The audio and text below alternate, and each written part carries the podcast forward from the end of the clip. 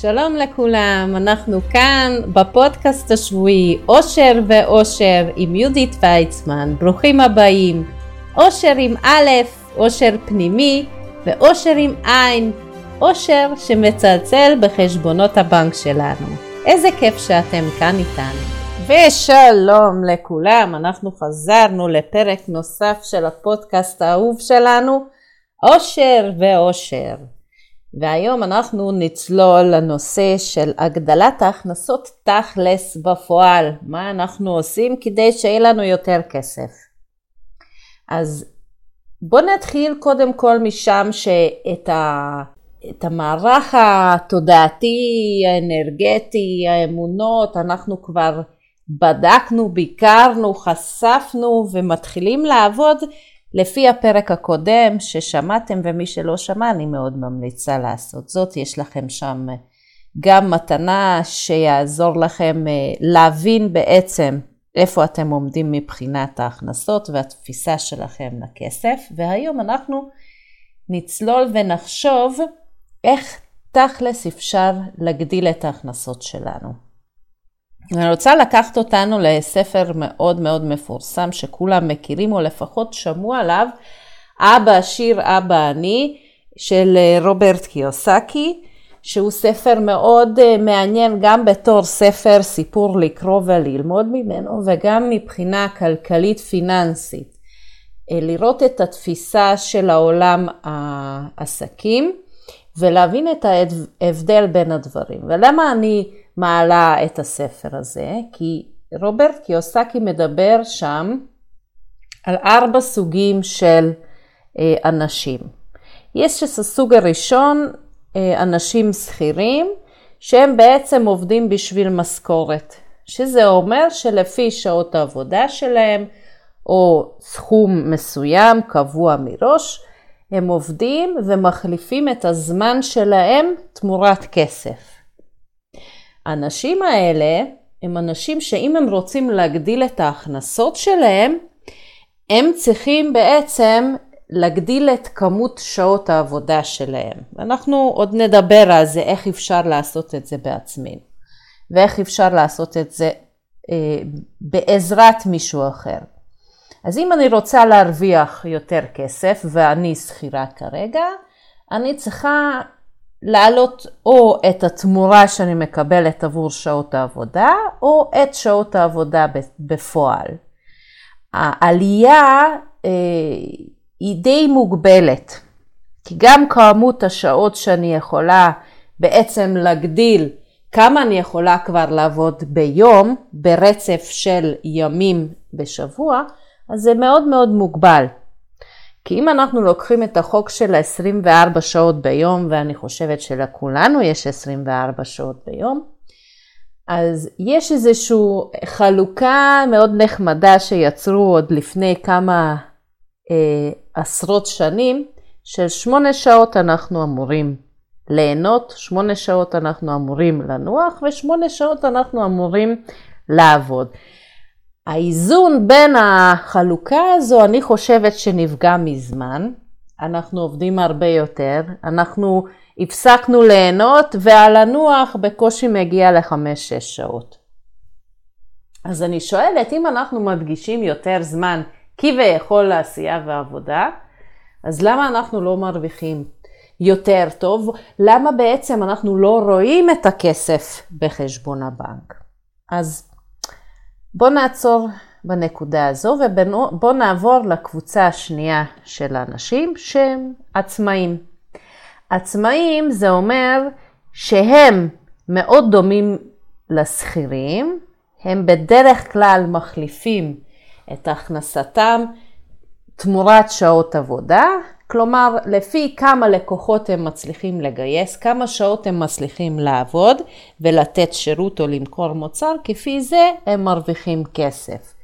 וזה גם מוגבל כי, עוד פעם, בן אדם אחד יכולתו זה 24 שעות ביום, גם אם הוא מגדיל את שעות העבודה ל-12-13 שעות, הוא לא יכול ברצף של הרבה זמן להמשיך את זה ככה.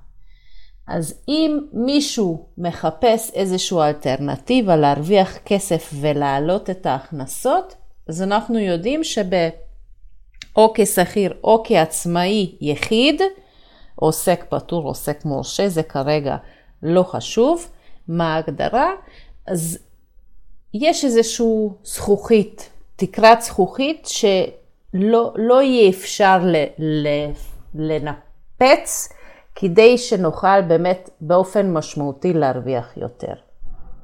יש את הסוג השלישי, שזה הביזנס אונר, ששם מדובר באנשים שיש להם עסקים, שעסקים יחסית, אה, עסקים בינוניים, בוא נגיד, ששם אה, אה, אנחנו יכולים לדבר בישראל על חברה בע"מ, שיש לנו עובדים, יותר אנשים מגויסים להביא את, ה, את התמורה ואת התפוקה בעסק, ואז בעצם ההכנסות מתחלקות באופן מדורג, יש מי שבתפקיד בעל העסק או בעלת העסק, יש עובדים, יש מנהלים וכן הלאה וכן הלאה, אבל עדיין פה הרווחים המשמעותיים הם לא בעבודה בפועל, אלא תלוי ברווח של החברה, הדיבידנדים, שבסוף שנה מחלקים, אם החברה רווחית, אז הבעלים נהנים מההכנסות, העודף של ההכנסות, מהרווח בעצם, במידה והעסק לא כל כך מוצלח, אז אנחנו באופן אישי לא נפגעים, כי אנחנו לא מפסידים כסף כל עוד אנחנו מקבלים משכורת, גם כבעל עסק, אבל אנחנו גם לא מרוויחים, וכמובן אם המצב לא משתפר ואנחנו לא מצליחים להביא את החברה לרווחים יפים, אחרי כמה זמן, ככל הנראה אנחנו נצטרך לסגור את החברה, כי לא נוכל לשלם את המשכורות לעובדים שלנו ולספקים שלנו וכן הלאה וכן הלאה, ואני לא רוצה כרגע להיכנס לזה. והסגמנט הרביעי או הסוג עסק הרביעי זה בעצם ה-enterprises, זה החברות הגדולות שהן חברות עם אה, הרבה עובדים, אה, והם מתפרסים לאיזושהי אה, עשייה יותר רחבה, מהחברות הגלובליות גם, שיש מחלקות שונות, יש אפילו באזור גיאוגרפי מתפרס כמה סניפים. אלה חברות ששם בעצם המניות, יש, יש לזה משמעות מה השווי של החברה, כי בעצם הבעלים או אה, בעלי המניות, הם יכולים להרוויח כסף בהקשר של כמה החברה כולה מצליחה, ללא קשר לבן אדם הפרטי שעובד בתוך החברה.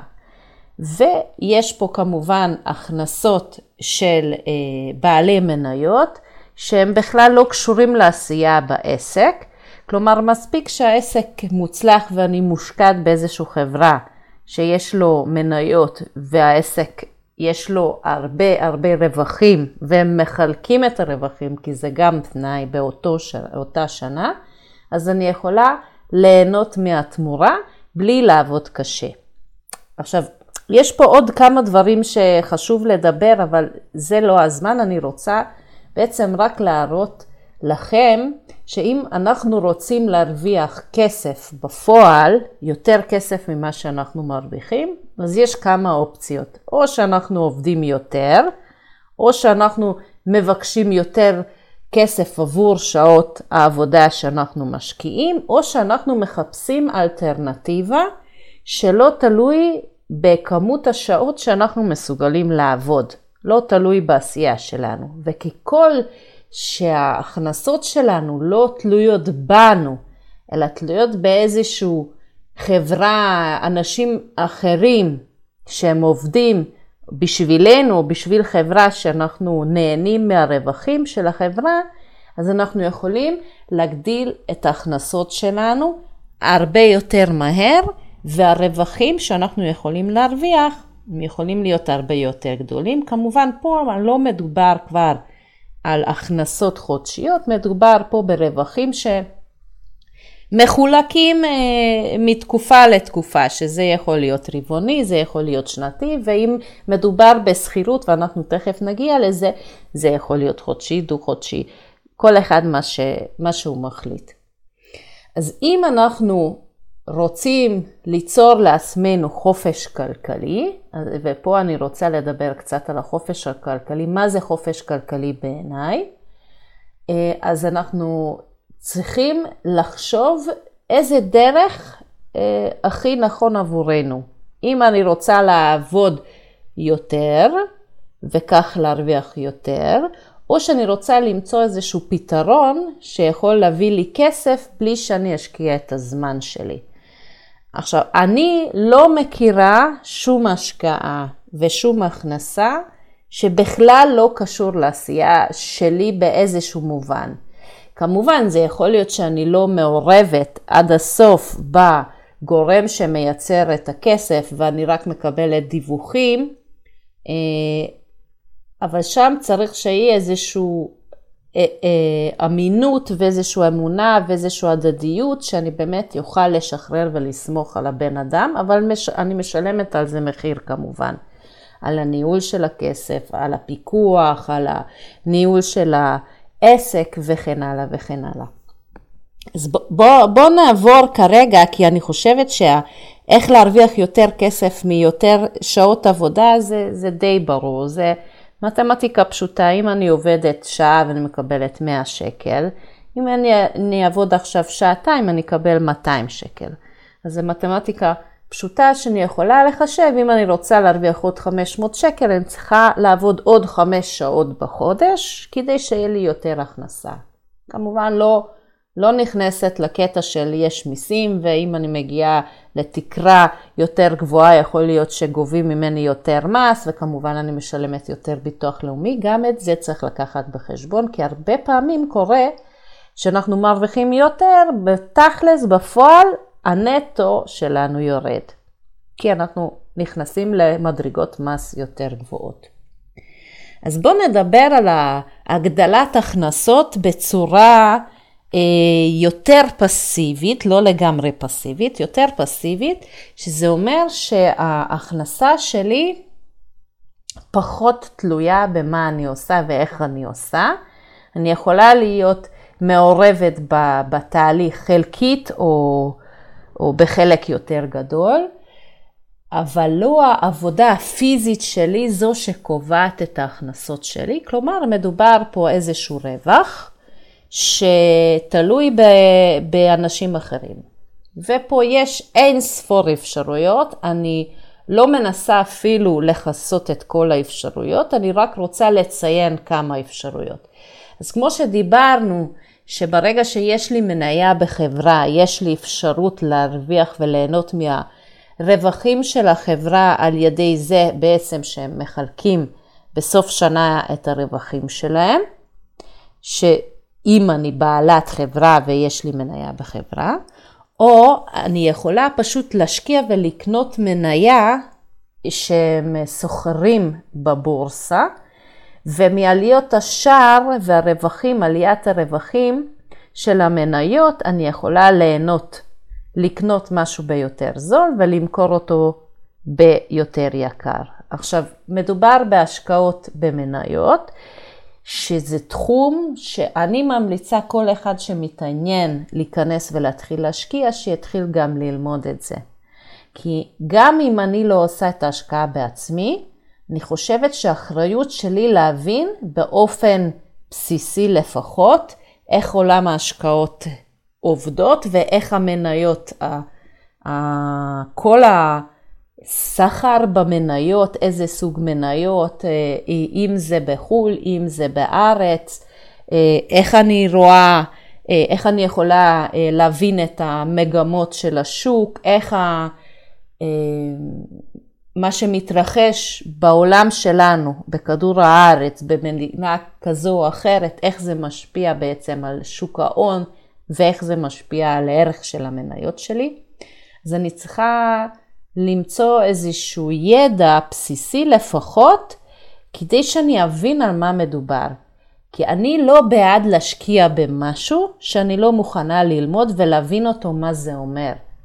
כי גם אם אני הולכת לרופא למשל, והוא מסביר לי מה האפשרויות שלי, אני חושבת שזו האחריות האישית שלנו להשלים את המידע ולהבין לפחות את המידע הבסיסית מה זה אומר בשבילנו, כדי להגיע להחלטה מושכלת ושאני אוכל להחליט מה טוב בשבילי, אני צריכה להבין על מה מדובר.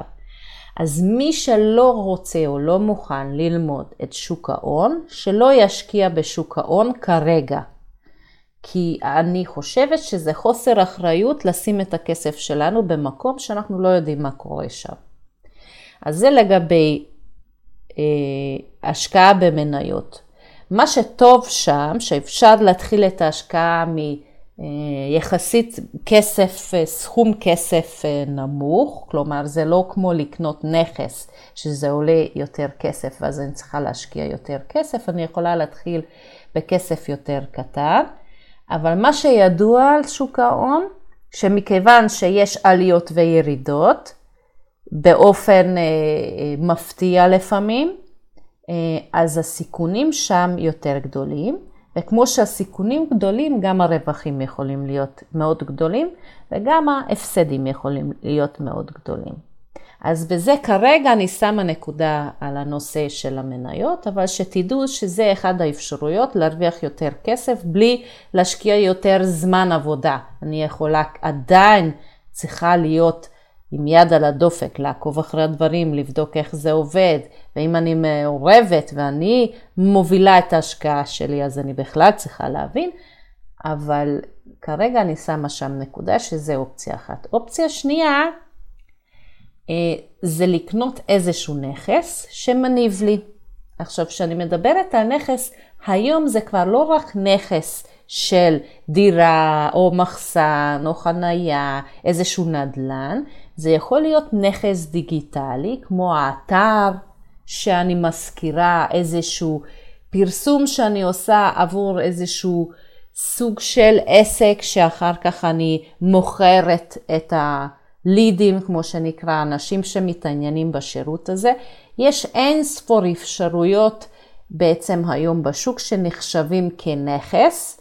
כל מה שאני בונה, למשל, אם אני כבעלת עסק בניתי רשימת תפוצה, שזה האנשים שמתעניינים בשירות שלי, ויש לי הרבה אנשים שעוקבים אחריי באופן אקטיבי, הם מתעניינים במה שאני עושה, אז הרשימה של האנשים האלה זה גם נחשב נכס, כי אני יכולה לנצל, לא, לא, לא במובן הרע לנצל לרע, אלא לתת הזדמנות לרשימה הזו להביא לי עוד הכנסות, וגם אנשים שנמצאים בתוך הרשימה, אה, להיחשף לעוד נושאים מעניינים, שזה יכול לתת להם ידע ואינפורמציה שהם יכולים לשמש ולהשתמש בחיים שלהם.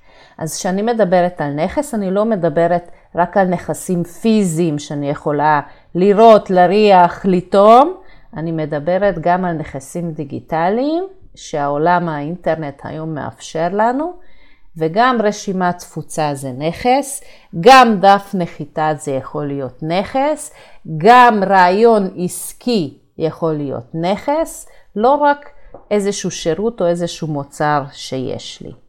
ואם אני מדברת היום על להרוויח משכירות של נכס או מאיזשהו פעולות עסקיות שאני עושה שמביא לי תמורה אה, לנצל לטובה כמובן את הנכס שיש לי, זה יכול לתת לי הכנסות ללא קשר לעשייה שלי בעסק שלי. אני אתן לכם אה, כמה דוגמאות שתוכלו להבין. אם אני בעלת עסק ויש לי רשימת תפוצה של בוא נגיד עשרות אלפי אנשים, אה, אני יכולה לעשות שיתוף פעולה עם בעל עסק אחר, שאני נותנת לו את הבמה, כלומר אני אחשף אותו לקהל שלי, כי כמובן אני מאמינה במוצר שלו או בשירות שלו, ואנשים מתוך הרשימה שלי שמתעניינים ורוכשים את, המוצר או את השירות שלו, בעל העסק שאני פרסמתי אותו משלם לי עמלה. ומה אני עושה? סך הכל אני מציעה את השירות שלו, אני מברכת אותו על העשייה שלו ואני אה, עושה איזשהו introduction לבעל העסק הזה עבור הרשימה שלי, עבור אנשים שסומכים עליי ועוקבים אחריי. ואז אני יכולה בעצם להגיע לאיזושהי הכנסה נוספת, שזה לא תלוי בעשייה שלי, אני סך הכל אה, חושפת אותו לקהל שלי. זה למשל דוגמה אחת, ובואו ניקח דוגמה נוספת, בואו ניקח דוגמה ממשית של נכס אה, במובן הקלאסי, שיש לי איזשהו נכס אה, נדל"ני, נדל"ן, אה, בוא נגיד, יש לי איזשהו מחסן, שאת המחסן הזה אני משכירה עבור איזושהי משפחה, או אפילו בשביל עסק שמשתמשים בזה, ואני לוקחת תמורת המקום הזה איזושהי שכירות. זה גם הכנסה שבעצם לא תלויה בעשייה שלי, כלומר לא אני צריכה לעבוד בשביל לקבל תמורה עבור השכירות. וככה אני יכולה להגדיל את ההכנסה שלי בלי שאני אצטרך לעבוד יותר קשה. עכשיו, פה בנקודה קטנה, באמת קטנה כי אה, אני רוצה להרחיב על זה בהמשך עוד יותר, על ההכנסות הפסיביות, מה זה הכנסה פסיבית בעצם, ומה נחשב הכנסה פסיבית ומה לא נחשב הכנסה פסיבית, ואין הרבה הכנסות שהן כמעט 100% פסיביות, כלומר, בכל נקודה אנחנו צריכים להיות מעורבים לפחות חלקית.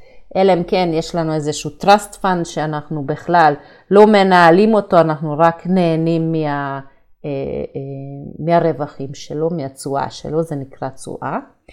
אה, אז אני רוצה רק לציין לגבי ההכנסות הפסיביות, שהרבה אנשים מבינים את הנושא שאם אני לא צריכה לעבוד קשה, אני יכולה להרוויח יותר כסף, אז הכי טוב בעולם, נכון?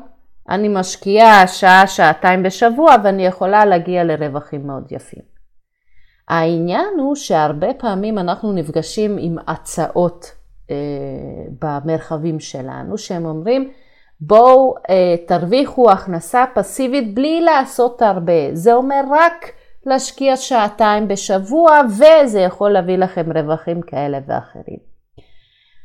אני רוצה לציין שכדי להגיע למקום שאני משקיעה קצת זמן וזה מביא לי הרבה רווחים, זה מבוסס על כמה דברים. אחד, שאני יודעת מה אני עושה. ובשביל לדעת מה אני עושה, אני צריכה ללמוד למידה אה, תיאורטית, ואני צריכה ללמוד למידה אה, אקטיבית, אה, פרקטית.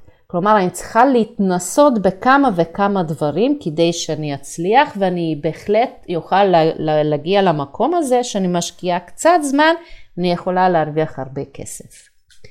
ובנקודה הזו אני רוצה לציין שזה חשוב לכל אחד מאיתנו. אם אנחנו מנסים משהו חדש וזה לא מצליח, זה לא אומר שזה לא עובד. אולי זה לא עובד בשבילנו, או שאנחנו לא עשינו את המאמצים הנכונים כדי להגיע לתוצאות, או שלא למדנו את החומר שנדרש כדי להפעיל את המערך הזה שנוכל להרוויח, או שאנחנו לא עשינו את הפרקטיקה, כלומר למדנו רק בתיאוריה ולא ניסינו, לא עשינו את הצעד האקטיבי לצאת החוצה ולפרסם את זה או לעניין אנשים נוספים באפשרויות האלה. או שפשוט זה לא מתאים עבורי. זה לא משהו ש... ש... שמתאים לי אה, מבחינת האופי שלי, מבחינת ראיית העולם שלי, אני מגלה שזה לא מה שחשבתי, או המוצר שרציתי למכור זה בעצם אה, מנוגד לאמונות שלי, ואז אז אני עוזבת את זה. והרבה אנשים מתבאס, מתבאסים ואומרים, טוב, זה לא עובד בשבילי. ופה הנקודה הכי חשובה שאני רוצה לתת לכם, שכל תהליך או כל אפשרות והזדמנות שאתם פוגשים בחיים שלכם, אנחנו פוגשים בחיים שלנו, כי גם אני עברתי הרבה הרבה הרבה דברים בחיים מבחינה עסקית, ועשיתי הרבה טעויות, וזה לא טעות. אני חושבת שצריך להסתכל על זה כתהליך למידה. כי בכל דבר אנחנו לומדים משהו. גם אם אנחנו לומדים שזה לא בשבילנו, שזה לא מתאים לנו, זה גם למידה. כי כל שאני מצליחה למקד את עצמי ו- ולהבין את עצמי יותר ומה טוב לי, זה עזר לי בדרך. ואז זה לא כישלון, זה חלק מהלמידה. ואני חושבת שאחד הסיבות שאנשים לא מצליחים, כי הם חשבו שהדרך שהם צריכים להרוויח כסף או להגדיל הכנסות זה דרך מאוד מאוד ספציפית. והם לא מסתכלים על אפשרויות אחרות, ואם הם לא מצליחים, אז הם מוותרים, כי הם אומרים זה לא עובד. אז אני בעצם מזמינה אתכם להסתכל על העבר כלמידה, כהזדמנות, כידע, כפרקטיקה שהרווחתם, שהמטרה שלו, שתוכלו לממש את זה בהמשך, לקחת מה שהרווחתם, או בידע או בפרקטיקה או בכסף, ותשתמשו בזה להמשך הדרך, תדייקו את עצמכם, ותחפשו דרכים חדשות. אני לא חושבת שאנחנו לומדים משהו בחיים, שזה לא בא לטובתנו באיזשהו דרך. אז אם אנחנו מסתכלים במובן הזה, ואני ניסיתי לפתוח עסק וזה לא הצליח לי, או נכנסתי לאיזושהי השקעה וזה לא הצליח לי, זה לא אומר שזה לא עובד. כי עובדה שיש אנשים שזה עובד בשבילם, כי עובדה שהם מרוויחים כסף, אז יכול להיות שזה לא מתאים לי, או שבאמת אני לא למדתי מספיק, לא ניסיתי את, ה, את העבודה הפרקטית, לא הוצאתי את זה לפועל, או זה באמת לא מתאים לי. ואז אני יכולה לעבור הלאה. אז המשפט שאני רוצה לסגור את הפודקאסט של היום, תתנסו, אל תפחדו, אל תפחדו ליפול ולקום שוב פעם, ומה שחשוב, שתמיד תקומו. תקומו ותעשו שוב פעם צעד. אפשר לעצור, לחשוב, להתבונן, אבל אחר כך תמשיכו ללכת. כי מי שעוצר ונשאר במקום, זה כמו ללכת אחורה. כי העולם מתקדם, ומי שלא זז קדימה, הוא בעצם הולך אחורה. ואם אתם רוצים להרוויח יותר כסף, אתם תמיד צריכים להתקדם קדימה, ללמוד, להתנסות ולהחליט, מתאים או לא מתאים, ולהמשיך. ועל ההתמדה אנחנו עוד נדבר בהמשך, כי זה אחד הדברים הכי הכי מאתגרים, שזה אחד הסיבות שאנשים לא ממשיכים, כי הם לא רואים את התוצאות כבר על ההתחלה או מתייאשים בדרך. אז תודה רבה שהייתם איתי, מקווה שנהנתם, שהצלחתי לפתוח עוד איזשהו חלק אה, במחשבות שלכם. ושתיקחו את הדברים באופן חיובי, שכל דבר הוא טוב כי הוא בא לעזור לי וללמד אותי, ופשוט תמשיכו. תמשיכו בדרך שלכם, תלמדו דברים חדשים, תתנסו, אל תפחדו. כי אם אתם נותנים לפחד לעצור אתכם, אז בטוח שאתם הפסדתם.